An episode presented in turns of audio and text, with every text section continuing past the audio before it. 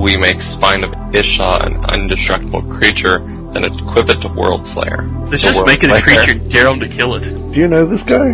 No, no, Chris, Chris, we're onto something, right? You're on something. I don't know about onto something.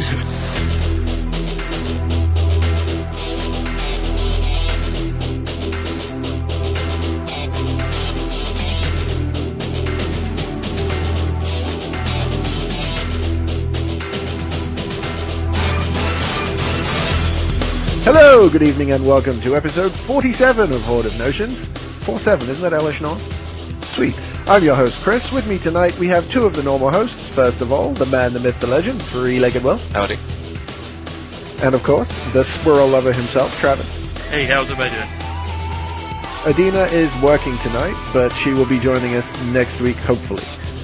So, without any ado, we're going to jump straight into what we've been playing. Travis, I hear you have been making 99 card decks with a commander. Yes, I'm. Uh, I, I lost my whole weekend to Commander. I, I play it on. I play it in paper, but I finally decided to start playing it on Magic Online, and yeah, that was a mistake. now, when I used to play it on, on online, there were just a whole bunch of griefers on there. Has it got any better? I probably played uh, 20 to 30 matches this weekend, and I don't think I faced any real griefers. They all seem to be legitimate decks, and everybody seemed to want to have fun. What, actually, what times were you playing? Like, what hours, say? Primarily during the day, from like uh, Okay. say 10 in the afternoon until like 7 at night. Alright, because I... 10 in the afternoon? See, that's what it did to me this weekend. My ability to function time wise. Because I know, like, all, like, I have a couple of decks that are built that are not, like, super competitive. It's just more cards that I had lying around, and, uh, I'll play during rounds of other tournaments. And normally when you're playing during the day, like, it's either, you know, semi-competitive decks or competitive decks. But, like, when you start getting into the night, like, there's a lot of griefer decks that you're just, like, they go off, like, turn one, and you're like, okay, good job, like, I can see it. And, like, no, no, I want to do my combo, and it's like, I've already been waiting here five minutes. I don't really want like you know I actually want a game to be going on.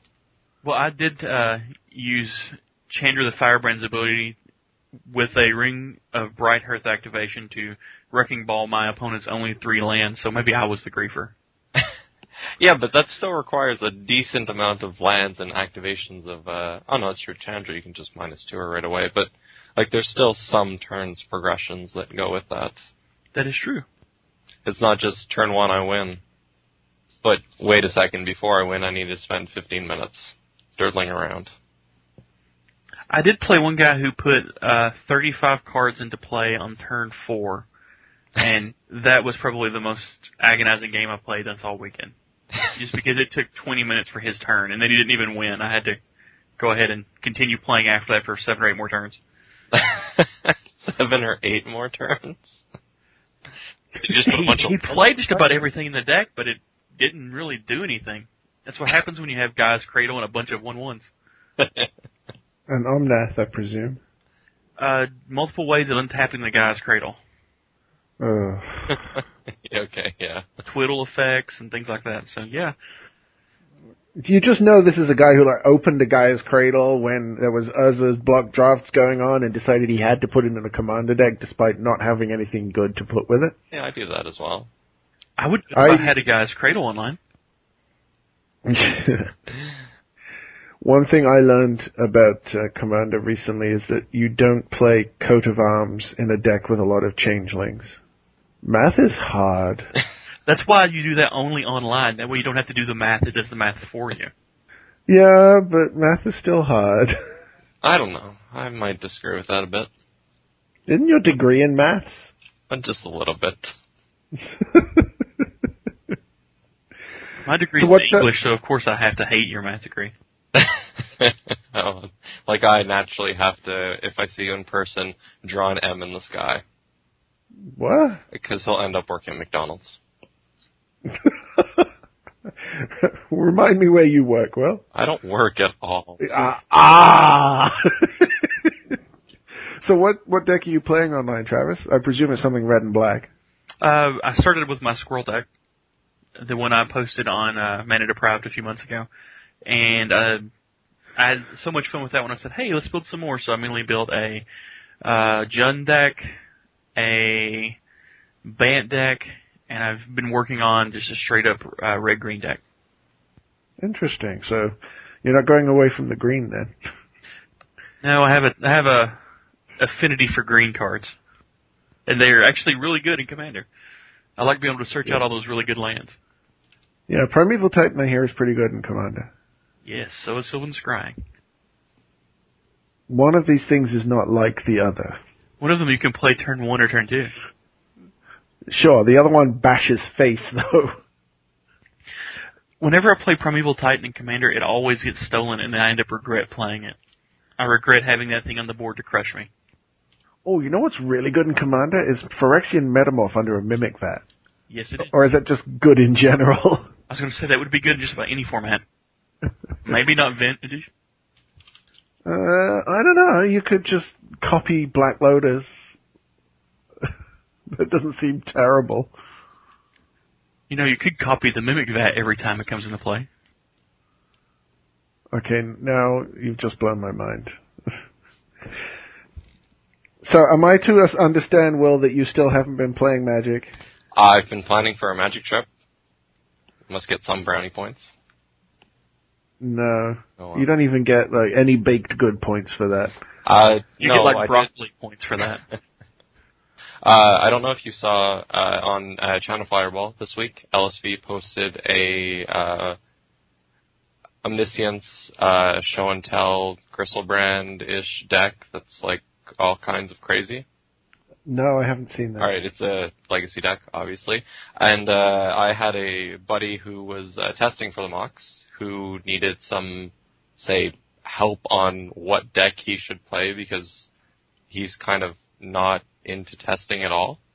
So he he had the cards in his account, and I gave it uh, a little bit of whirl, and uh, that deck is uh, it's it's fun. Like if you're going to play a legacy event and you have the ability to ma- acquire these cards, it's just there's a whole lot of different angles to it, and it's quite a fun card. Uh, it's quite a fun deck to be playing, especially when you can go Omniscience, uh, casting Griselbrand for free, then pay seven life to draw seven cards to play a whole lot of more more cards for free. And of course, there's the interaction with Emrakul, in that if you play Emrakul with Omniscience, you get to take the extra turn. Yes, that's actually that's like one of the least interesting interactions though. There's uh, there's Petals of Insight in the deck, which Oh, that's ridiculous. which is uh, look at the top three cards of your library. If you want, you can uh, put them on the bottom. Uh, and if you do, uh, Petals of Insight returns to your hand. If you don't, you draw three cards. So basically, it lets you get an infinite storm count if you really want, or it lets you find other combo pieces that you want. So it has a it has Burning Wish as well, so then you can go and get uh, something like a Grapeshot out of the sideboard, or you can go get a whole bunch of other uh, funky uh, cards out of the sideboard. So it's it, it's my kind of deck for Legacy. Like it's pretty crazy and pretty fun, and since I'm like I love decks like Dream Halls, uh, this is like right in that wheelhouse. It's basically Yeah. absurd. it uh, it's basically a you know a one-sided Dream Halls, but you don't have to discard the card, which makes it a whole lot of fun. Yeah, I really want to try Omniscience in Legacy. I also want to try the um, food chain combo with Miss Mistborn. uh, Mistborn? No, I can't stop thinking about that bloody book. Miss Hollow Griffin. That's the one. It's a good book. It, is. It's. It, I'm just addicted. I read 200 pages last night. Well, this morning, really. And Sanderson is a huge Magic fan. So I hear. Uh, maybe we should get him on the podcast. That would be awesome. Yes, it would. And he does a lot of podcasts. His uh, writing podcast um, was up for an award this year. Okay, folks, there you have it. If you would like Brandon Sanderson on Horde of Notions for episode 50, tweet at him. His his tweet, Twitter handle is at Brand Sanderson. Let him know you'd like to hear him on our podcast, and uh, we'll do everything we can to get him on because that might just top Jon Finkel. It just might. So I guess uh, I guess I'll talk about what I've been playing. Uh, I gave Re- Reid Duke's uh, Blue Wolf Run list a run out. Uh, any deck that runs eight main deck miracles is okay by me.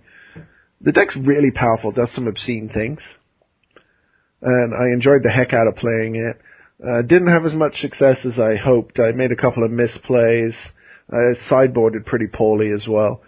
Um, but overall, I think with some more experience playing the deck, it's going to be really good. Uh, not much to say about that really. It's pretty much an established deck now. But I did play. Uh, Samuel Black posted a uh, mono red trading post deck, which ran uh, Kuldotha Phoenix, one of uh, our good friend Smitty's favorite cards of all time. And I tried that at FNM. Uh, it didn't do so well. I don't think the list was right for my meta. Like, for one thing, there were no bonfires in it. I asked him about it, and he said uh, it was too slow. But I think the deck really would have benefited from them because I ran into a couple of hero blade hold decks, and when you're playing Slagstorm and Whip Flares as your sweepers, you have no way to deal with a four toughness dude but yeah, it does some really powerful things. Uh, Kuldotha Phoenix is ridiculously good. I don't know why people weren't playing this before.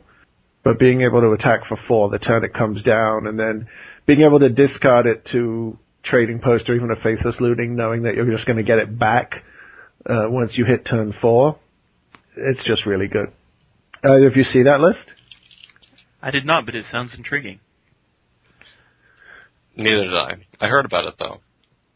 Yeah, it's really good. I mean, Galvanic Blast ostensibly should be able to take care of a hero of Bladehold, but I never saw one when there was a hero on the table. Not in, not in time to save my life, anyway. Uh, the Metamorph and the Wurmcoil engines were hiding from me. It was, uh, I, I enjoyed it. I played a Shrine of Burning Rage in there. Even though the deck doesn't have a lot of red spells, it does grind for the long game, so eventually it's just going to get to the point where it's lethal anyway even if you never do cast more than one or two red spells to uh, to make it any better. So I think that's a possibility uh, to to include in maybe in greater numbers. But I I enjoyed playing it even if it didn't do too well. I'm still I'm really loving trading post decks right now. There's a white green one I saw that uh, four a daily, and Brad Nelson also played it in the latest Brad versus Jerry um, playtest video I haven't watched the video yet, but the list looks sweet. It runs four Thragtusk, it runs Terminus and Entreat the Angels. It's got, you know, the, the trading post, Ichor Wellspring, Mycosynth Wellspring interactions. It's got all sorts of shenanigans with uh, Wurmcoil Engine as well. It just keeps sweeping the board and then playing huge creatures.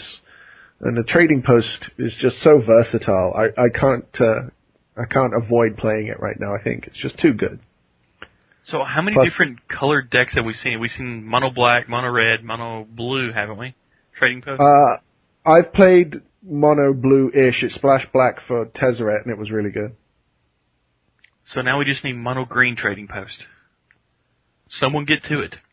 Well, you know, we might want to think about that later on when we get to Gavin's challenge, but we'll talk about that later. Uh, we've also seen white black and mono white.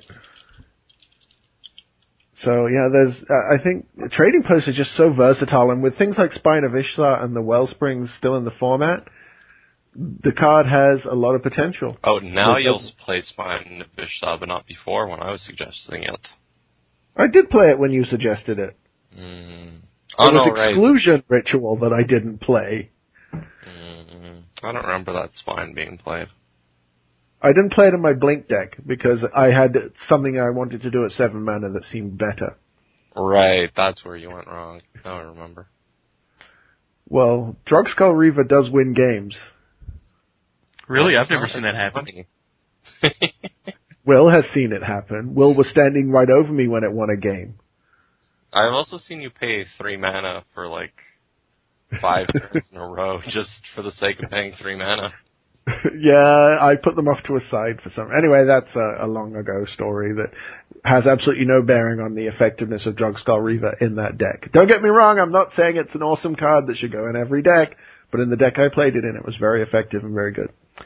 Alright, let's move on to our uh, main topic for the week. One of the things that came out of the World Magic Cup this week, which by the way we all got wrong, what about that top eight?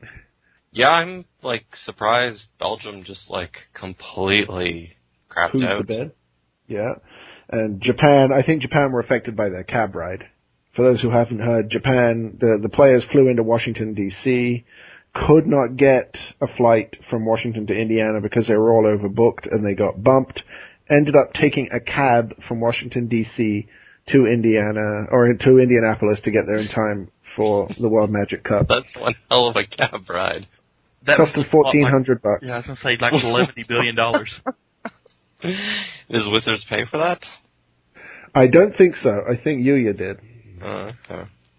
Although they probably paid for it together, and I, I dare say they'll get some of it back. But Oh, that cab driver, cab driver must be happy. I, I don't suppose he complained very much. I, no. I'm, he must have like been the really surprised though when the guys got in the cab and like, yeah, can you drive us to Indianapolis? And he's like, there's an Indianapolis street.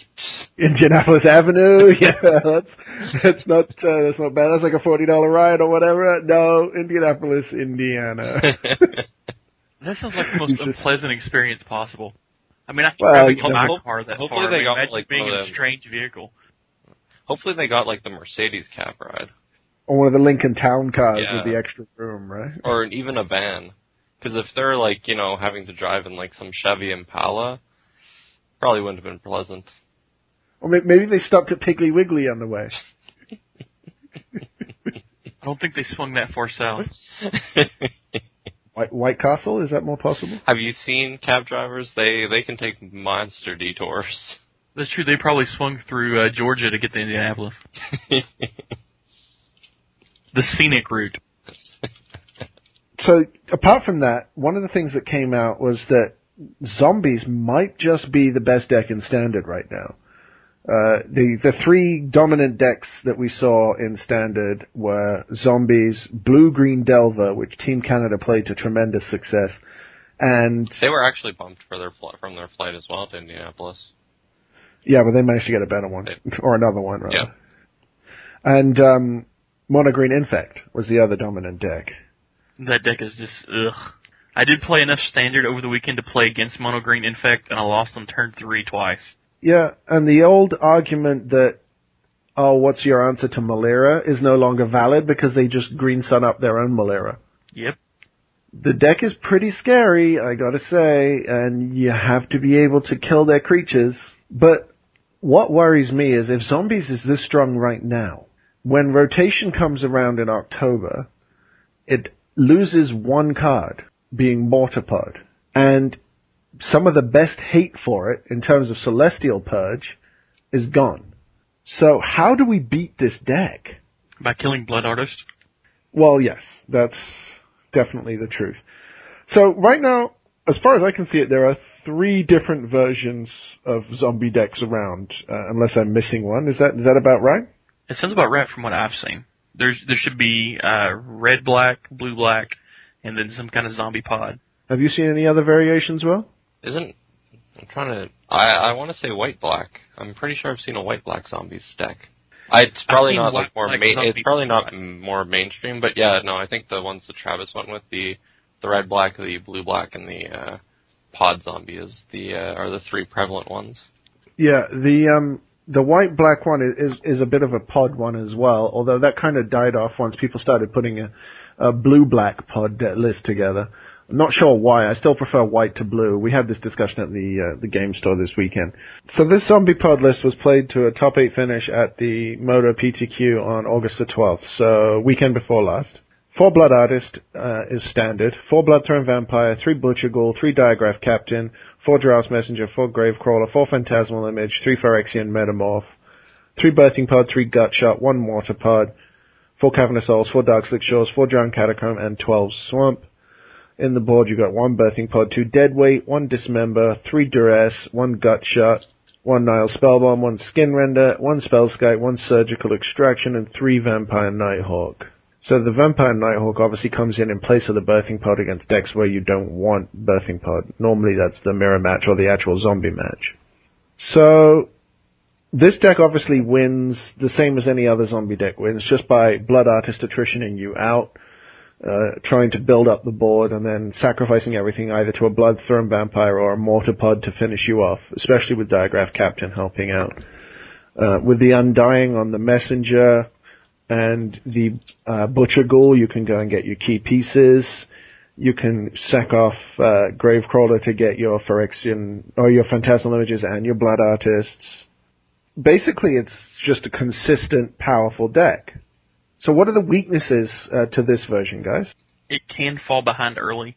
At least it looks like that to me. Well, it depends on when it finds the blood artist, really, right? Like this one, I think. Well, actually, this version seems more consistent than the others because like, it's, it's got the same blue-black zombies dream draw of turn one, one drop, turn two, two one drops, turn three, lord, swing for nine. So I mean, like, that that doesn't seem like it's going to fall behind. Well, it doesn't seem that way, but that's like pretty much what was wrong with has always been wrong with zombies, right?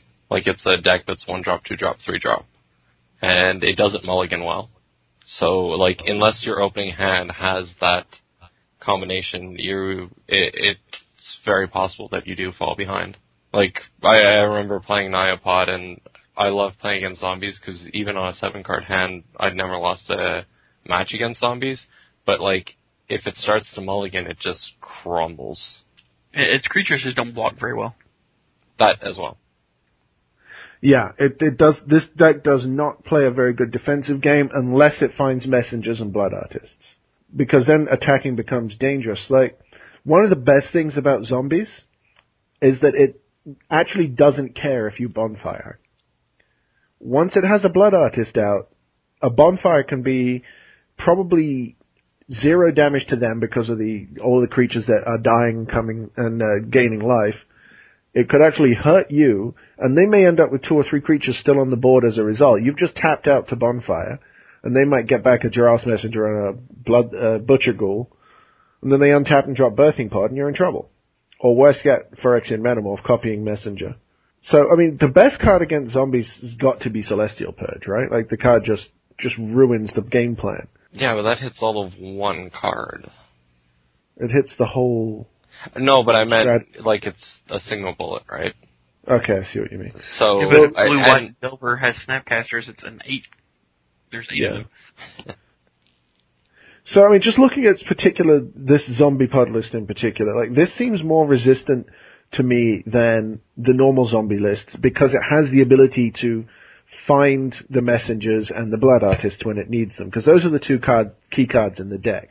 I don't even think Diregraf Captain is necessary. A lot of decks are running without it, but I think in this particular deck, like the ability to find your messengers and your blood artists puts it a step above just straight out blue black zombies, which is still doing pretty well. Uh, one of the other lists that's pretty strong is uh, red black zombies, and this is the one that was played uh, by the Chinese Taipei player at the World Magic Cup. Uh, Yu Min Yang played it in standard. His list was four Black Blackleaf Cliffs, three Cavern of Souls, four Dragon Skull Summit, twelve Swamp four Blood Artist, four Diregraf Ghoul, three Falkenrath Aristocrat, two Fume Spitter, four Geralf's Messenger, four Gravecrawler, two Phyrexian Metamorph, three Brimstone Volley, two Go for the Throat, two Mortar Pod, four Sign in Blood, three Tragic Slip, then in the board, two Arc Trail, two Despise, one Distress, two Geth's Verdict, two Nihil Spellbomb, one Phyrexian Metamorph, two Pillar of Flame, two Smelt, and a Surgical. So what does this have over Blue Black? it has brimstone volley.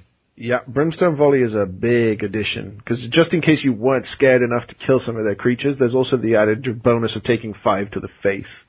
It also has an extra sack outlet and Falkenrath Aristocrat. Well, it, this one doesn't run Bloodthrone Vampire or Birthing Pod, which the pod decks have. So that's not necessarily a thing. Well, no, like it's it's a replacement effect, if you will. There's a lot of removal in this. Like you've got the volleys, the go for the throats, and the tragic slips. Yeah, this one looks like it'd be better against other zombie decks. For sure. Um, and any zombie deck playing Tragic Slip can take out Falkenrath Aristocrat with ease. That's worth remembering. Pro tip, Or do not Fume Spitter. sacrifice, yes, do not sacrifice a dude in response to a Tragic Slip to make your Falkenrath Aristocrat indestructible. Unless you're playing against me, do it all the I time. I mean, it'll, it'll work. it'll be indestructible. and then it'll die. Just have zero top. So that's not necessarily what you want to be doing. Uh, I, the baseline here has been is blood, four Blood Artists, four Diregraf Ghoul, four Gravecrawler, four Geralf's Messenger. Like all of the decks are playing those. Uh, Mortarpod is just too good to leave out, but I think it's going to be fairly easily replaced after rotation. What do you think, guys? Well, in in the red black decks, right? Like you'll have the aristocrat that's still around, but in the birthing Yeah. pod decks, like your two sack, your two more or less major sack outlets is mortar pod and uh, birthing pod. And they're both going. Yeah. Like you'll still have Bloodthrone. Uh, if I'm not mistaken, Bloodthrone Vampire is an M13. Yes, it is. So like it, you'll still have that, but it's, it's say not as successful of a solution, if you will, because it doesn't have any special abilities. So sure, you can make it a nice big dude by sacking a bunch of stuff, but if they're just like I'm gonna block it with like some like one one token, which chances are, w- return to Ravnica, there will be some form of uh, one of the guilds will have some form of token generation. Uh, your life's gonna be rather miserable. Well, I Is think against Rakdos Token, going to be in Return to Ravnica or Gatecrash? uh, Return to Ravnica, I think. I was, I was thinking more Celestia. Yeah, Celestia is definitely going to have tokens, but I think there's a built-in answer to that that some zombie decks are already playing, and that's Killing Wave. Like, if you're facing down a token swarm, Killing Wave with the Blood Artist is probably game over, right? Yeah, possibly. It, it I don't think I don't think these decks lose very much, and I think what most people really like about this is that it's not a list that has Delver of Secrets anywhere. This is true. Or Snapcaster Mage. What about blood flow Connoisseur? Do you think that might see play after rotation as an uh, as an additional sack outlet that gets a lasting bonus? Let me Google that real quick. no, It's a one-one vampire for a black and two. Sacrifice a creature, put a plus one plus one counter on it. uh, it costs three. Yeah, ma- costing three is a, a big downside. So does Birthing Pod. Yeah, but Birthing Pod gets you a creature, right? This is true. Which and a creature up the chain, which is nice when you're sacking some, you know, one-one Gravecrawler to get some other nice creature that uh, comes back. I really like Butcher Ghoul in the pod list. Let's look at the, the last list, the last zombies list that sees play, which is the um, blue black list. This is the first one that actually people started looking at once Blood Artist came out and Avacyn Restored. Uh, this list came top eight at a PTQ in Knoxville uh, at the end of July. Four Blood Artist, one Bloodthrone Vampire, four Diregraf Captain, four Diregraf Ghoul, two Fume Spitter, four Drows Messenger, four Gravecrawler, four Phantasmal Image, one Skursdag High Priest, one Vampire Nighthawk, two Killing Wave, two Mortarpod, four Sign in Blood, three Tragic Slip, three Cavern of Souls, four Dark Slick Shores, four Drowned Catacomb, nine Swamp, and then the board had one Cower in Fear. Okay, probably against elves. One Dismember, one Killing Wave, two Negate, two Nihil Spellbomb, two Ratchet Bomb, one Sever the Bloodline, two Vampire Nighthawk, and three Vile Rebirth. Vile Rebirth could be interesting tech in the mirror match too, eh? Uh, in response to your blood, to your Undying trigger. Yep. It makes a zombie too. Yeah, that's interesting. Uh, I actually really like this list uh, if, uh, for the mirror match. Um, Well, it seems heavily tuned for See, it. for the mirror, mirror match, it works because it's really the you're going all in on your zombies, right? Like this is really the one where you want your one drop, your two drop, your three drop, and you have a whole lot of creatures that guarantee success in that. And plus, it like also has things like The deck Sorry. mulligans slightly well, if you will, because there are so many creatures that you're just kind of there's a pretty good chance that you draw them. The problem with this deck, though, is against non-zombies, is it doesn't have a plan B. Like for the other ones, you know, you have your plan B of say Birthing Pod, or uh, with the red version, you have Aristocrat as sort of a plan B, but you also have removal, right? Like this Yeah. one is basically like throw stuff at the wall. Yeah, and I think with Cower and Fear is a really interesting card in the mirror match.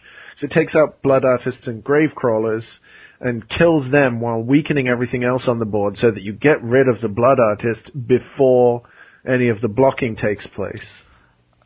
That's true, but it also gets rid of, uh, say, stuff like an unflipped Delver, but it also gets rid of Snapcasters. Uh, Yeah. When you're, if you're playing, like, say, against, like, Naya colors, right? You get rid of Blade Splicers, you get rid of your Mana Dork, you get rid of the Mana Dorks as well. Yeah, it's really interesting. Although if they have their, uh, uh, well, against elves it's less useful because all they need is one Archdruid to, to help. Yeah. Uh, Sever the Bloodline is another card that I think people should be looking at to play against zombies. because you cast it on a blood artist, and uh, you know their deck becomes a whole lot less scary. Right, but it's all copies, right? It's not just the ones your opponent controls. Correct. So you have to be careful that you don't have blood artists in play as well. Sure, in this deck, but I mean, I'm talking about in general. Like if we if we transition over now into just ways to beat zombies in general, I think Sever the Bloodline is a card that people should be looking at. Definitely. The exile is huge. And plus, if they're on the copy my blood artist plan, it gets rid of all the copies as well. Just remember that if they have a phantasmal image copying blood artist, don't target that one because it won't get rid of the rest. Uh, Celestial Purge, obviously, we spoke about briefly earlier. Now, there was a play in the World Magic Cup in the finals where the Delver player was holding an O-ring and a Celestial Purge. And in play there were two Grave Crawlers, a Blood Artist, and a Mortarpod with no germ on it. And the play he made, well, the guy dropped a Geralf's Messenger and passed the turn. So, what do you do there? What are the life totals? Uh, I don't remember, but I think both players were almost dead. I think the safe play is you're obviously going to want to Celestial Purge the uh, Geralf's Messenger. But at the same time, like, what was. Do you know approximately how much mana he had in play? He had like five. Okay, because you know, like zombies doesn't have a way to get rid of Oblivion Ring, right? Correct. So if you like an Oblivion Ring and a Celestial Purge, while they're not exactly the same thing against zombies, they have a very similar effect. Yeah. So I think you can safely uh, play your you'd safe you'd be able to safely play your O ring on uh, his Geralf's Messenger, and then that way you'd be able to keep the instant speed exile up for uh, to make like say some blocking situation more profitable for you. Because essentially, like if they he goes something like Killing Wave, right? You can just in response get rid of their Blood Artist, and then they're in say a whole lot of trouble because their plan basically revolved around being able to get Blood Artist. So what the guy actually did was he O-ringed the Mortarpod. Good idea. Because you're going to lose a long game if they has two uh, grave crawlers. Two two grave crawlers, exactly. Um, and he purged the messenger because you can't, but you can't leave blood artist and mortarpod on the table. You just can't do that because like you can only get rid of one of the grave crawlers. So if he sacks one, then all he needs is another zombie, and you are in a world of hurt. Now, before he played the messenger, the play was obvious. You purge one artist, and then you O-ring the mortarpod and leave him with two grave crawlers. Wait, he had two artists in play? No, one artist. Okay. And then he played a messenger. So before he played the messenger, it's just purge the artist, O-ring the mortarpod. Now you have two grave crawlers. And I can block those with my spirits. So there was no danger there. But as it turned out, he lost that game and lost Puerto Rico the, uh, the title anyway. So yeah, it was just an interesting scenario where Celestial Purge just didn't do enough. One thing that might see some play after rotation, and I think could be good now, is Angel of Glory's Rise. Now, I know it's seven mana, but if it does hit the board, zombies just rolls over and dies, right? Like, can how do they come back from that? Well, you hope they roll over and die. I mean, it doesn't get rid of their blood artist. Well, no, but at the same time, at like at seven mana, right? Like if you're playing against a zombie player who just decided to like continuously dump their hand, then yeah, it, it, they basically roll over. But if they're slightly smart, you know, if you have like two messengers in play, or they, you know, you can keep one back. So could this be like if you're playing Freets or something like that? Could this be a sideboard strategy where you side into Angel of Glory's Rise instead of Elesh Norn? Well, it's already played in Frites, no? Angel of Glory's Rise? I've seen it played There's a uh, human as- version as of a, as a as a one of in the board because it brings back all your mana dorks, right? Well, no, it brings back uh, Avacyn's Pilgrim. That's it. Oh no, but I was thinking more uh, uh, like similar to the block version. I've seen a ver- uh, like there's versions that play uh, Borderlands Ranger that play the um, Scared Villager. Is it the Scorn, Scorn Villager. Villager? Yeah, that one. Yes. Yeah, that, that's uh, that's true. I've seen that too. Uh, I don't know about. I, I haven't seen it, but I think it's it's a possibility. Now I don't know about um, playing this in a uh, in a tournament, but I know Travis, you had a human birthing pod deck at one point. Did you have Angel of Glory's Rise in there? I did not. I did have Angels of Glory Rise in a Frites deck, but I just I never migrated it over. My birthing pods rarely go above six. But I mean, just to add the singleton, would it make sense, especially if you're sacrificing a whole bunch of humans, getting a whole bunch of spirit tokens? Well, it makes sense now. When I was trying the human birthing pod deck, I, I tried to top out at, at I think at five. Uh, I didn't want to go above conscripts. you didn't have Geist-Honored Monk in there? That's It's fine. still five mana. Oh, that's true, yes. Well, there wasn't really much at six at the time, was there? Trying to rack my brain. I don't think so. The only thing I mean, that's you still six sun tight. You would you would run to get back blade splicers. The um the only thing at six now is Captain of the Watch and Sun Titan. So I don't know. One of those is definitely worth running in Sun Titan. I don't know about Captain of the Watch, but being able to get three dudes and then go up and either get Elesh Norn and swamp them, or get uh, uh, Angel of Glory's Rise and just destroy their board if they're zombies, and get all your dudes back. See, now you want me to. You're making me want to build an Esper version of the deck that uses like the Mind Sculpt and Thought Thought Scour to get the cards in the graveyard and then reanimate the Angel. And there's some it. good blue white humans. Stop it. Why would you do that when you could just do Mulch and Tracker's Instinct? Because Mulch and 'Cause then you're playing- Instinct are Esper. But why would you play Esper instead of Naya or Creativity. Okay. Snap Snapcaster Mage. Geist Uh, Or is that a, not the spirit? That's the spirit. But I don't know. So, what would you play if you needed to beat a metagame full of zombies, Travis? I would probably play a blue white Delver with four Celestial Purge and four Snapcaster Mages. Obviously, you're not going to main deck the purges, though, right? My main deck one. If you do expect the meta to be full of zombies, I mean, there's enough splash damage in red to to really. I mean, there's still red green aggro. There's rug pod. Um, you could you could get by with one in the main, I think you also want uh, Gutshot in there for the artists. definitely. But isn't Gutshot kind of uniformly in Delver at this point? It is, I guess it is, yeah. But uh, sometimes you have to say these things, you know. Uh, what about you, Will? Naya Pod. I have a XO record lifetime against zombies playing Naya Pod. When was the last time you played against zombies with it? Mm, before M13 came out. Yes, things. It, the deck is different now. I don't think M13 added much to it, but the way people play it has changed. The the cards in it have changed. Sign in Blood is in there now as well. It's it's a better deck than it was. I still gotta should go on the of fact Blister that Stick Shame. Blisterstick Shaman would be your MVP. Take out Jeez. the blood artist. But but here's the thing, right? Like the at the five drop now before M13, I also did, Naya Pod also didn't have Thragtusk, right? This is true, but I've seen Wolf Run players with the Glimmerpost package and the Thragtusk package lose to zombies. They couldn't gain enough life. Never had that problem. Like But, blood, uh, like I said- blood artists can be a pain, but Yeah.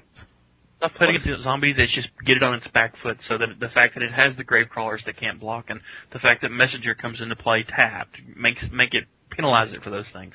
That's the, when I played it. That's how I beat it. White weenie. There you go. well, no, but like because you, as Travis was saying, right? Like you can just send your Strangleroot Geists in all day. You can send your, uh you know, like when Blade Splicer comes down, right? Like you can send your one-one token in all day and then keep your three-three first striker back. Well, the only problem really, is- it's really about putting it on its back foot. Once they get their blood artists, they don't care if they just chump block all day. Well, that's when you go to the air with Restoration Angel. That's true too. I don't know. I, I'm not convinced that Naya Pod can do enough to beat it, and your bonfires are pretty much dead cards in the I matchup. don't play Bonfire. Why don't you just bonfire for one to get rid of the blood artist? Actually, that's not true. I've played one Bonfire. Bonfiring for one does get rid of the blood artist. It also hits the grave crawlers, and, and like for some reason, whenever I miracle a bonfire, they always have two or three blood artists in play. So even doing it for one hurts. All right. Well, I guess I'm just luckier Well, that's just you. because you're a bad player, Chris. I've never had Get three better. Played against me. Oh man, I in the zombie pod deck, it's really easy to do, especially if you have a gravecrawler out with a pod. You just keep podding it away. Oh, another blood artist. Oh, another blood artist. By the way, you're dead now. Yeah, but I mean that's going to take at least three or four turns. What are you doing in the meantime? Are you just sitting there watching them do this? I mean, because if they have the Gravecrawler and they're spending their mana to go get another Blood Artist, and they do to those creatures, it's going to block. So This if you're if you're just slamming stuff down their throat, okay, you've got a Blood Artist, big deal. Unless you're blocking with it, you're dying. Yeah, that's also Ma- Maybe true. I've just played some really bad zombie players. But why is why is nobody playing Naya Pod right now if it beats zombies so easily? Because it loses to other things. It loses Does. to uh, the Elf Wave deck. I've had a lot of trouble with uh, Infect with it. Uh, Infect I can see. Elfwave I can't. If you don't stop them from getting all that mana on turn three or four, you lose. Because you're just Well, dirtling and making good creatures where they're winning. Yeah, but you just throw in like a Slagstorm or a uh, Bonfire or, or a Whipflare in the board rather, and uh, it takes care of that. Or even Arc Trail. One of the like one of the problems is that like there's different ways of building Naya Pod, right? And the version that I preferred running, which you know had no problem against zombies, there's a lot of 50-50 matchups, and grinding 50-50 matchups can be quite a drag. Like The deck's just boring as well to me. I'm not sure that's a reason why it's not played. No, I'm just saying it's boring. The more often that I've been playing it lately, I get to where I don't want the pod. I just want to play four Restoration Angels, four Thragtusk, and four Zealous Conscripts. And Yeah, just that's have in it to get there, and that's all I want to do. Yeah, that's the other problem with it. With like between Avacyn Restored and M13, you're just like, well, I don't want to play like. I mean, I have no problem playing like you know the Mana Dorks or whatnot, but like I just want to get Restoration Angels and Thragtusks and Conscripts and you know, who cares about Pod? It's just it, the deck just doesn't do anything interesting in my mind. It just it does the same thing every time out, and I just hate playing against it. I'd rather play against Delver. Oh, that's Uh, that's blasphemy. No, I'm telling you, man. I I prefer playing against Delver because at least with that matchup, there are some strategic decisions to be made. With Naya Pod, it's just boy, I hope they don't have the Restoration Angel, or I hope they don't top deck that bonfire. Uh, it's just uh, it's just frustrating. Anyway, I think for me, I would play some sort of white weenie deck. Uh, Mirran Crusader, Knight of Glory, Sword of War and Peace, or not War and Peace, Sword of Body and Mind, rather, not Body and Mind. Try again, Chris. Sword of Feast and Famine all seem pretty good against zombies. Uh, and like you said, Travis, putting them on the back foot and the ability to get in a lot of damage that they can't do anything about seems like it could be the correct way to, to combat the deck. Uh, if you can race them, maybe throw in something with lifelink. Uh, there aren't that many good creatures with lifelink right now. Uh, Ajani Sunstriker is about the only one I can think of, really. And he's not even what you'd call good. Where's what's the one four you used at the pre-release that doubles your life link or doubles your? Oh, it's, it's one five. Uh, I think it's Rock's Faith Mender. Man, that seems like it'd block a zombie all day long. It blocks Geralf's Messenger all day long and doesn't afraid of anything. And then if you curve out with Thragtusk on the next turn, doesn't that gain you ten life? Stop it. Stop it right now. Stop it. You're making no, Chris. No, you can't do this. There is no way you can build a deck with four Cathedral Sanctifier, four Leonin Relic-Warder, uh, four Ajani Sunstriker, four Phyrexian Metamorph. I don't remember him mentioning that. You just play Mana No. Dorks to get out a Faithmender as quickly as possible, and then you just gain a bunch of life off of Thragtusk. Thragtusks, and uh, you you probably play Sunstriker as well. I think just because it's a two two for two that has lifelink. Throw some swords in there. Couple Wurmcoils. Restoration Angels, Yes, Sword of War and Peace. Be, or yeah, War and Peace would be really good with the Faithmender. War and Peace, and Feast and Famine. And uh, why not top it out? Uh, do you want Sun Titan? Doesn't really get you back your key pieces, so no. No, you just get like you know some Wurmcoils in there, and then uh, you know Trading Post. an Angel maybe. Angel of Glory's Rise. Mm, not the one I was thinking of. Which one? Restoration. Mm, sure, you can play that as well, but I was thinking more of one that was uh, white and red.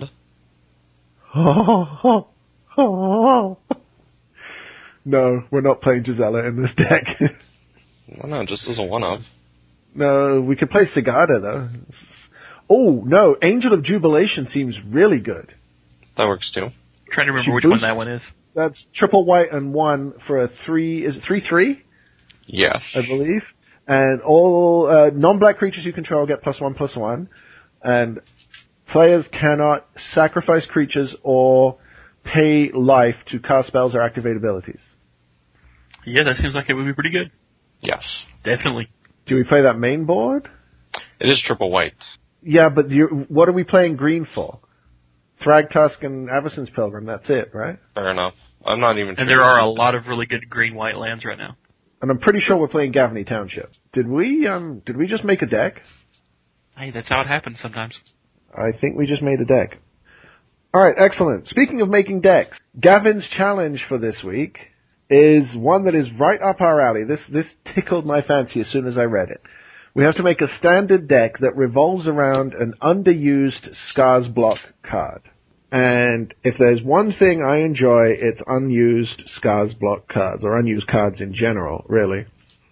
Uh, we considered a few different options for this. Uh, some of the cards floated around were uh, Knowledge Pool, Omen Machine, Chancellor of the Annex, Geth, Lord of the Vault. So the card we're going to build around, well, we decided to take a few, actually, because the deck we're looking at is Mono Green Trading Post. Uh, Ezuri's Brigade was a card that uh, I always really liked the look of. It's a 4-4 for GG2. Uh, when you have Metalcraft, it gets plus 4, plus 4, and gains Trample. Uh, in this deck, chances are it's going to have Metalcraft the turn that comes down. So you're paying 4 mana for an 8-8 Trampler. Doesn't seem like the worst card I've ever heard of. With things like the Wellspring, Solemns, uh, Borderland Ranger, playing Birthing Pod also seems like a possibility. Uh, Unwinding Clock was something that we talked about. What were some of the other suggestions you guys had? Well, you had a couple of ideas? we could use uh, Torpor Orb and Spellskites. Yeah, Torpor Orb, I don't think... Well, if we play Torpor Orb, we probably don't want Borderland Ranger. I don't think we want Torpor Orb, do we? Well, if we play, we could play Torpor Orb. We just cut Borderland Ranger and Birthing Pod. Well, no, but like if you're going Unwinding Clock, you want stuff that untaps profitably, such Yeah, as okay. a Lux Cannon. Lux Cannon is really good, and it also makes me want to play something like Contagion Clasp, which on turn two takes out their turn one mana dork, and if you're untapping your artifacts every turn, proliferating twice in a turn cycle seems like it could be pretty good too. Would we run the full okay. playset of Phyrexian Metamorph in this? I think that's generally accepted as a good idea in pretty much every deck right now. Because no matter what it copies, it's going to untap with Unwinding Clock. What about um, pr- Pristine Talisman? That's pretty much a given as well, right? Yes. So, do we want the, the two drop, the Carapace Forger, that's a 2 2 for 2 that becomes a 4 4 with Metalcraft? Is that worth running? Not really, because your first uh, few turns, right, you want to set up some form of like mana acceleration. Like you're really going to be waiting for later for, you know, Thragtusk and uh, Zuri's Brigade is going to be more your defensive for later on. Like that more just kind of throws a wrench in your plans. Okay. What about the Wellsprings? Presumably we're playing those. Yeah, let's see. I'd rather be playing uh, using the two mana for that as opposed to uh, just a Grizzly Bear that can grow slightly. Okay. Uh, Wurmcoil? I have no objections to Wurmcoil. I think you at least want to run one just for the interaction with um, Trading Post, if nothing else. So Ezuri's Brigade, Wurmcoil, Thragtusk, those are our beats right there. If we're running Contagion Clasp, which I think is a very good idea, do we also want to run a Planeswalker? One of the Garruks, maybe? Did they reprint Wildspeaker? They did not. Hmm. Not particularly, because uh, on the one side, like the triple green, well, yes, it's a mono green artifact deck. It doesn't really like say provide you with what you need, and ne- actually neither Garruk really gives you much advantage. Like yeah, it makes dudes, but it doesn't do more than that. Well, Relentless flips and allows you to cert to tutor up any creature and get around Torpor Orb, right? And then enables us to play a toolbox in the board of something like Melira against Infect. I don't like Or we could just play I don't like toolboxes. we We're could just play Green Sun Zenith, of course. We can just. I think we should just make this simple: mono green artifacts, no no toolboxes. We already have a pretty like relying on something like Unwinding Clock, right? Isn't exactly uh, very on the straight and narrow. It's already uh, kind of gimmicky to begin with. Sure, but I, I really want to be able to draw some cards. What about Staff of Nin then? See, that's an artifact that untaps the Unwinding Clock for profit. and draws you cards. Yes. How, what are we going to use for acceleration? Because we're going to have a lot of things that cost four or more. Well, Llanowar Elf seems doable. What about Palladium Myr? That's a creature, It's though. a dude. It is a dude, but it does untap with Unwinding Clock. I mean, Well- Pristine Talisman we know we're running. Well, it does, but like you have Vessel of Endless Rest and Pristine Talisman that do the same thing and are. Well, there's one less form of removal that can get rid of them. I love Vessel of Endless Rest because so often that put the card on the bottom of your library thing, which, oh, by the way, can target your opponent's graveyard. That could be very useful. So I think, yeah, Vessel's not a bad thought. I don't think we want the full four of those, maybe two. It also enables us to cast Metamorph with the blue in a- pinch if we need it. Any other thoughts? No, I think the deck sure is you don't want to do like a, a small black splash for Glissa? Stop giving him bad ideas. That, how is that a bad idea? Because we're already we're okay. We need to focus here. We're going for a mono green trading post with unwinding clock gimmick, right? That's our gimmick. We need to stick to it. If we start putting in other gimmicks, then we're moving away from our central gimmick, and then the deck gets too gimmicky.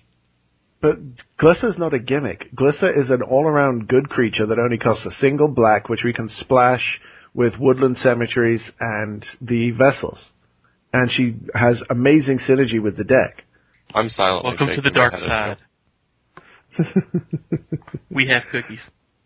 I don't know. I think at least one or two of them would be okay. Or maybe even just in the board. This is getting out of hand. Remember when Dungrove Green first came out? They ran Glissa in the board. And that deck was fantastic. It stayed around It- forever and ever and ever and won every single event it ever played. Oh, wait, that's right. I'm thinking about not that deck. you troll. It's still winning deck uh, competitions. Do we want Dungrove? Okay, having a four having four decks at home that you solitaire against is not winning a quote unquote competition. Do we want Dungrove in here, or is that not really worth it? It's not worth it. Uh, Again. not worth it. Stick to one gimmick. Ooh, ooh, Chronomaton. I thought about that, but it doesn't have any kind of evasion. That's true. But then again, we are playing green. Hey, come on down, Rancor. Alright. Again, stick to one gimmick. One drops are mana dorks. You know, a la Birds of Paradise, a la Avacyn's Pilgrim, a la Llanowar Elves. The only one of those I would consider is Llanowar Elves. Avacyn's Pilgrim doesn't really help us. Birds of Paradise, it's in my experience, people are more likely to kill a turn one birds than a turn one Llanowar because they're more afraid of the multicolored thing. Uh, I could be wrong there, but I think Llanowar Elves is the better bet in this deck. Okay, I'm pretty sure if there you have an opponent who's willing to kill a turn one birds, they're willing to kill a turn one Chronomaton. Okay, this is true. Uh, So, I mean, at least it fits the theme. Let's just run Stuffy Doll. With Tragic Slip being so so popular right now, probably it's only not. popular in zombies. Side it out against zombies. There you go. And h- how much of the meta do zombies make up?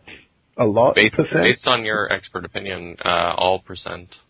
No, not all percent, but a lot percent. I love Stuffy Doll. I just don't think this is the deck for it. So what are we untapping? We're untapping pristine talismans. We're untapping uh, at least one Vessel Lux cannon. Rest. Yeah. Vessel of Endless Rest. Uh, Staff of Nin. Stuffy Uh, dolls. con- Contagion Clasp. Shut up, Will. Why would we run Vessel of uh, Endless Rest when we could just run um, Sphere of the Suns if we're going to run Proliferate? It'd be more important to have that two drop so you could drop the turn three and Winding Clock, wouldn't it? Yep. we'll be untapping Titan Forges. No, we will not be untapping Titan Forges. Go away.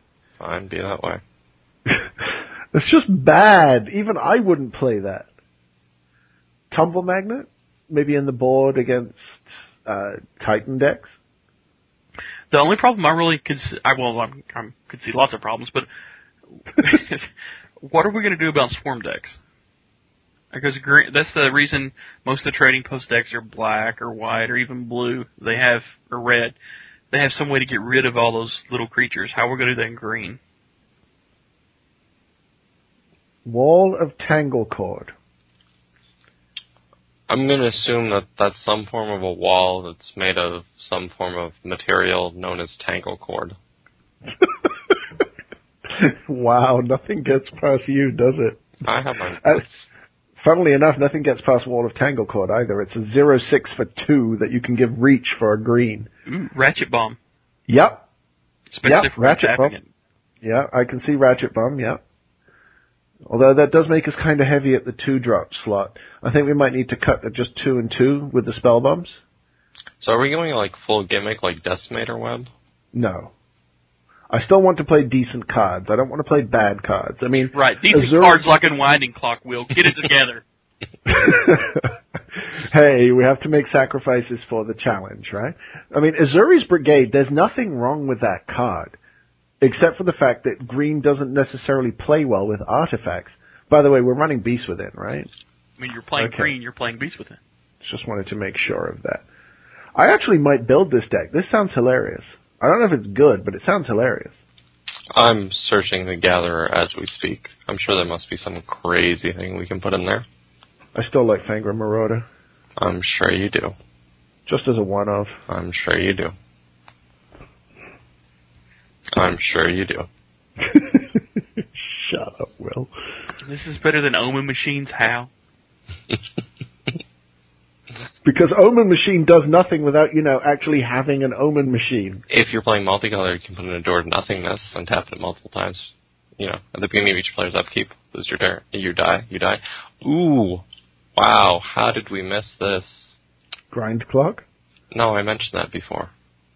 We're not playing Grand Clock. No, in M in M12, there's this Dr- card. Dr- Druidic Satchel? Uh, yes, that that would be the one. no, well, Why not? Just no. You gain two life off of it most of the time because we're playing a bunch of artifacts. We can also play Gilded Lotus. That untaps. You know, if if we are going full retard here, we could go Crown, Scepter, and Throne of Empires. You never go full retard. Actually, I don't mind Crown Scepter and Throne, one of each.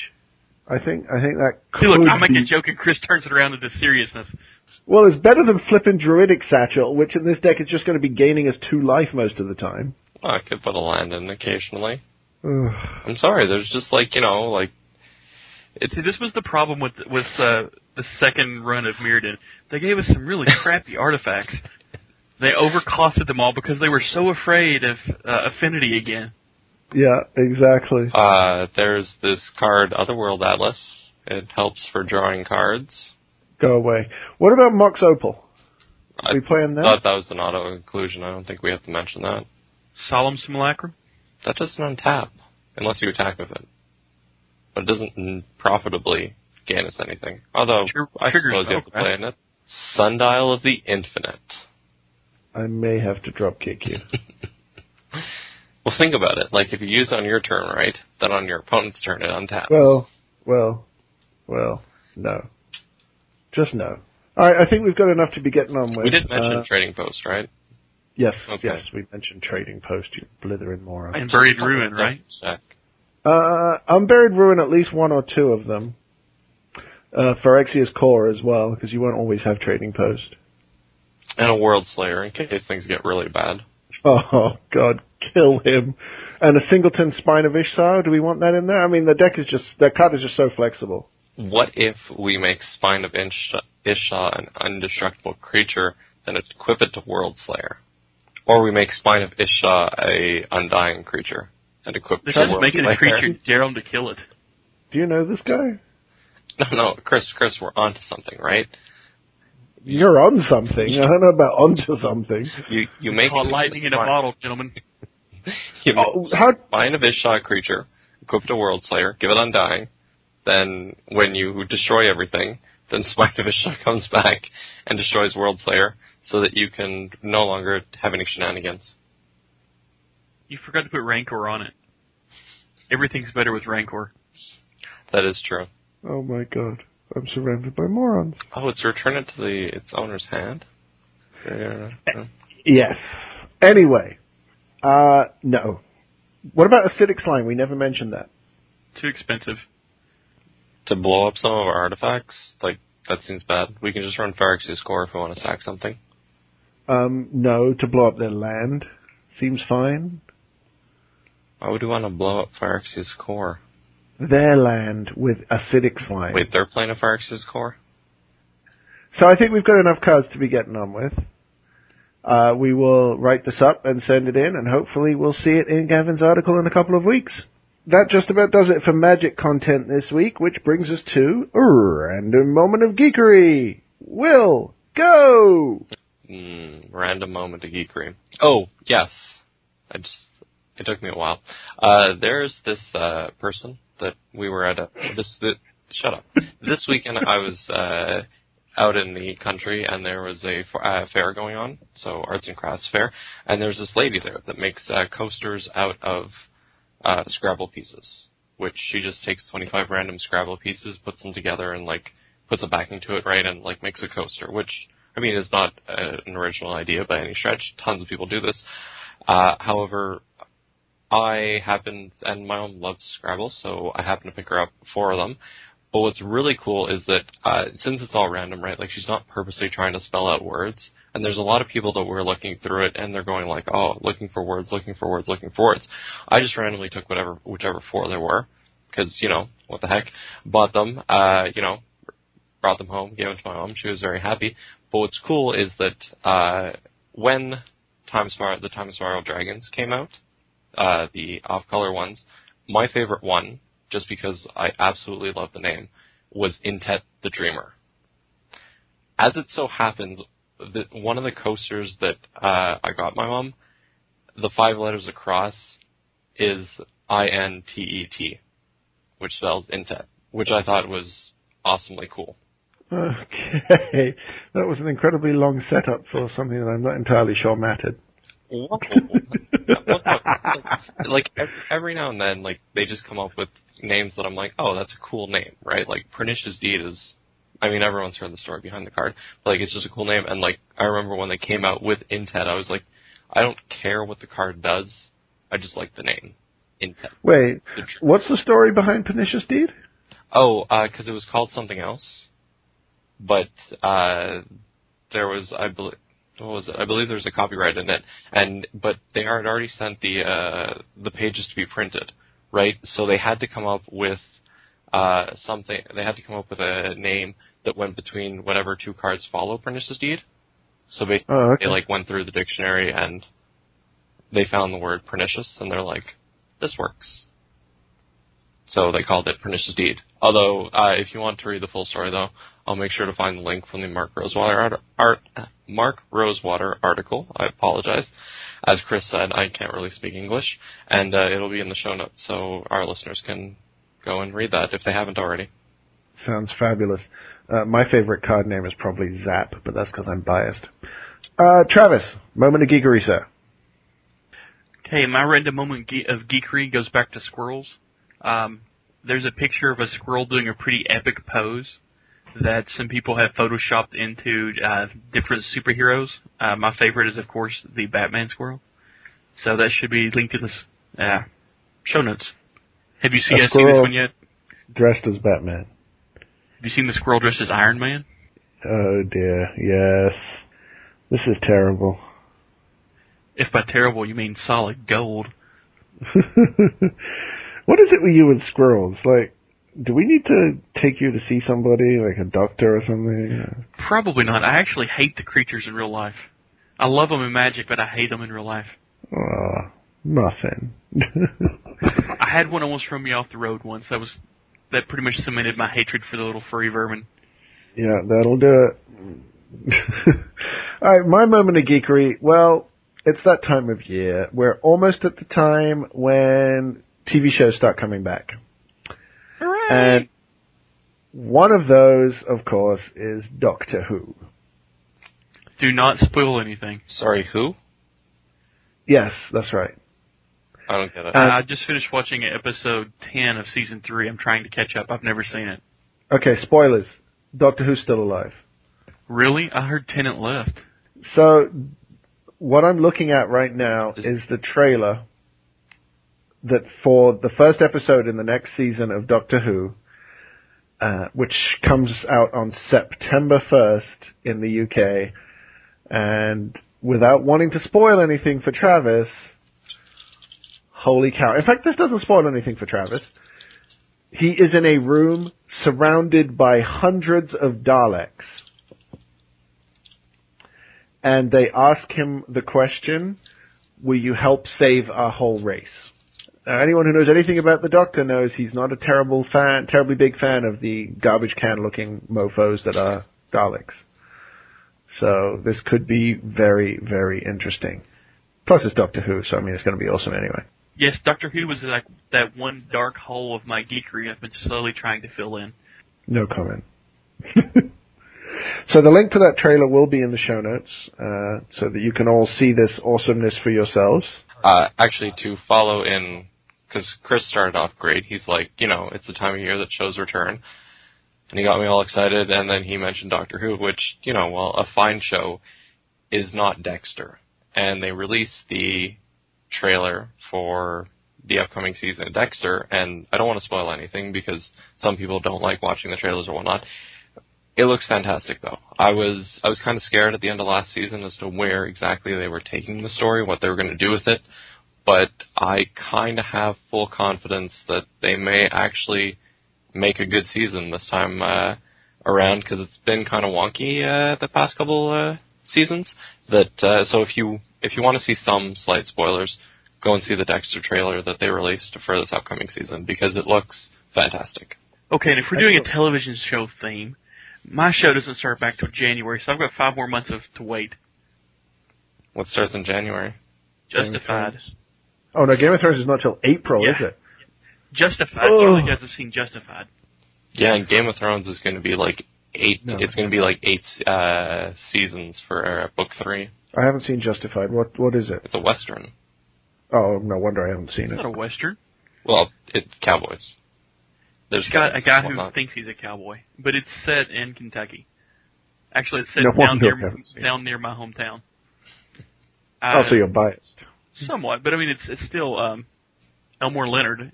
The dude can write dialogue like no one else. If you haven't seen it, Chris, give it a shot. It is fantastic. I'm not a fan. Not a fan of uh, cowboy movies. I mean, I I love vampire stuff, but I can't watch True Blood because of the accents. You're hurting me on the inside. No, I can't do it. Like, I I don't have a problem with most accents, but for some reason the Louisiana accent concentrated into a show where pretty much everybody has the same accent for an hour at a time just drives me insane. I can't do it. I cannot do it. Well, this has hillbilly accents. You listen to mine fairly well. But it's so silky smooth, Travis. That is what she said. Let us move to shoutouts before this degenerates further. Will, shout out, sir.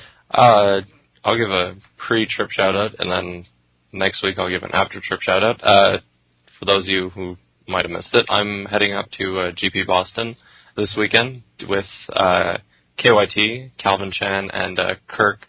I cannot pronounce whatever the heck his last name is, so a shout out to those guys. It should be a pretty fun trip down to Boston. Excellent. We've got a few players locally heading to Boston, actually, so I will tell them to keep away from you. I mean, look out for you. Oh, I was actually okay with the keep away from me. Well, they'll probably face you in the first round. Actually, no, they won't, because they all have buys. So do I. Three buys. Mm, I think I only have two. Yeah, well, you're bad. Okay, so we'll face each other like when we're like three five in round No. nine. No, they won't be 3-5. Travis, shout out, sir. Uh, shout out to Kirk Dubay because I forgot to shout out for him last time. And shout out to my friend Joe who has been teasing me about uh, getting to go to Gen Con while I sat at home babysitting. yeah, Gen Con's happening for me next year. I, I hope it does for me. It's at it's at the busiest time of year uh, for me at work, so I always plan on going and never get there. It's only like an hour and a half from where I live, though. So Huh. yes, you may be able to room if you're interested. I might take you up on that. So for me, shout outs to Gavin Duggan, who I don't think listens to the podcast, but hey, who cares? Someone will pass it along. Uh, shout outs to the local community. We finally got ourselves a PTQ. Uh, it's going to be an interesting occasion, that's for sure. November 17th, that happens. I want to give a shout out to Rich McCann for joining us last week. I thought he did a really good job. It was uh, good to have a listener on. He's been trying to get on the show for ages, and I know he's got his own podcast coming out soon. So be good to hear that. Shout out to Carlos and to Becca, uh, just randomly. I, I'm pretty sure they still listen. Shout out to Chewy, I know he still listens, and to Tangent. And I think that's about all I got. I'm a bit light on the old shout outs this week. Cool. Uh, so anybody got anything final? Uh, no, I do not believe we do. I do. Okay. All right, so let's wrap this baby up. From Jack, so you now you think your name is Jack? We really need to leave that in. because you edited, you added him to the call. That's what did it. For Travis, for Will, this is Chris saying join us again next time for another exciting episode of Precisely.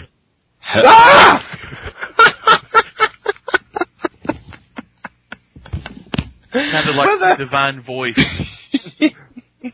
Ladies and gentlemen, Jack Antonio Sabato De La Hoya King Kong Bundy, where the heck have you been, you schmuck LaCroix? Hey guys.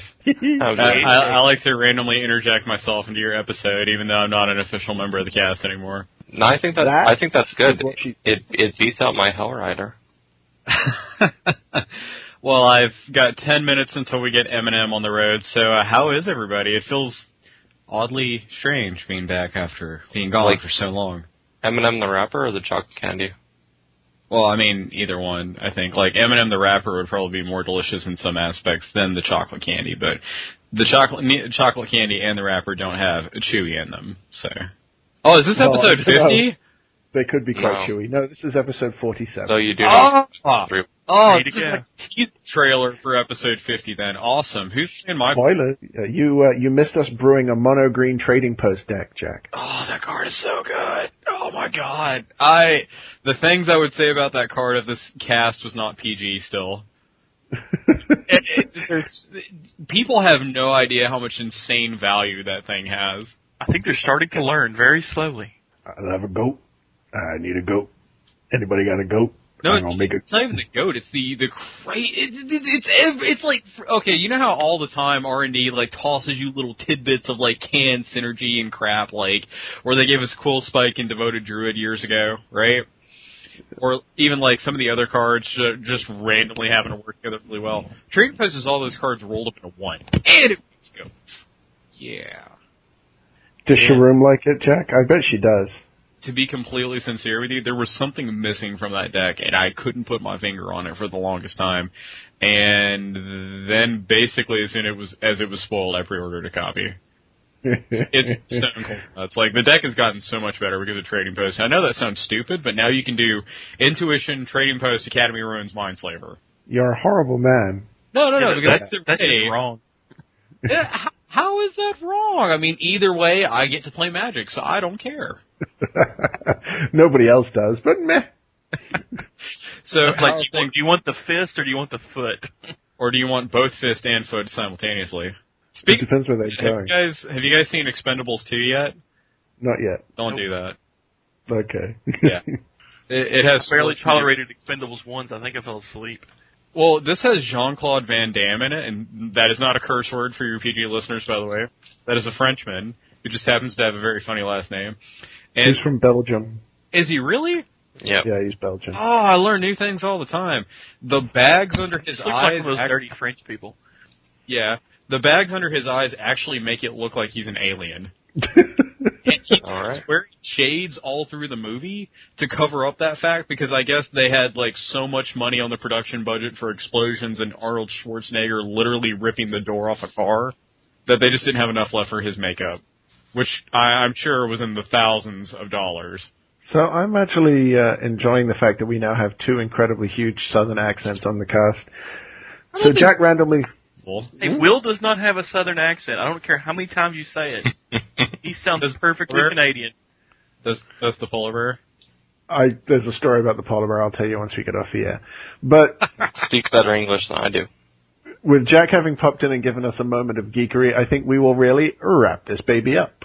So on that note, for the surprise Jack, for Will, for Travis, and for the absent Adina, this is Chris saying join us again next time for another exciting episode of Horde of Notions. And can't say what I used to on the air.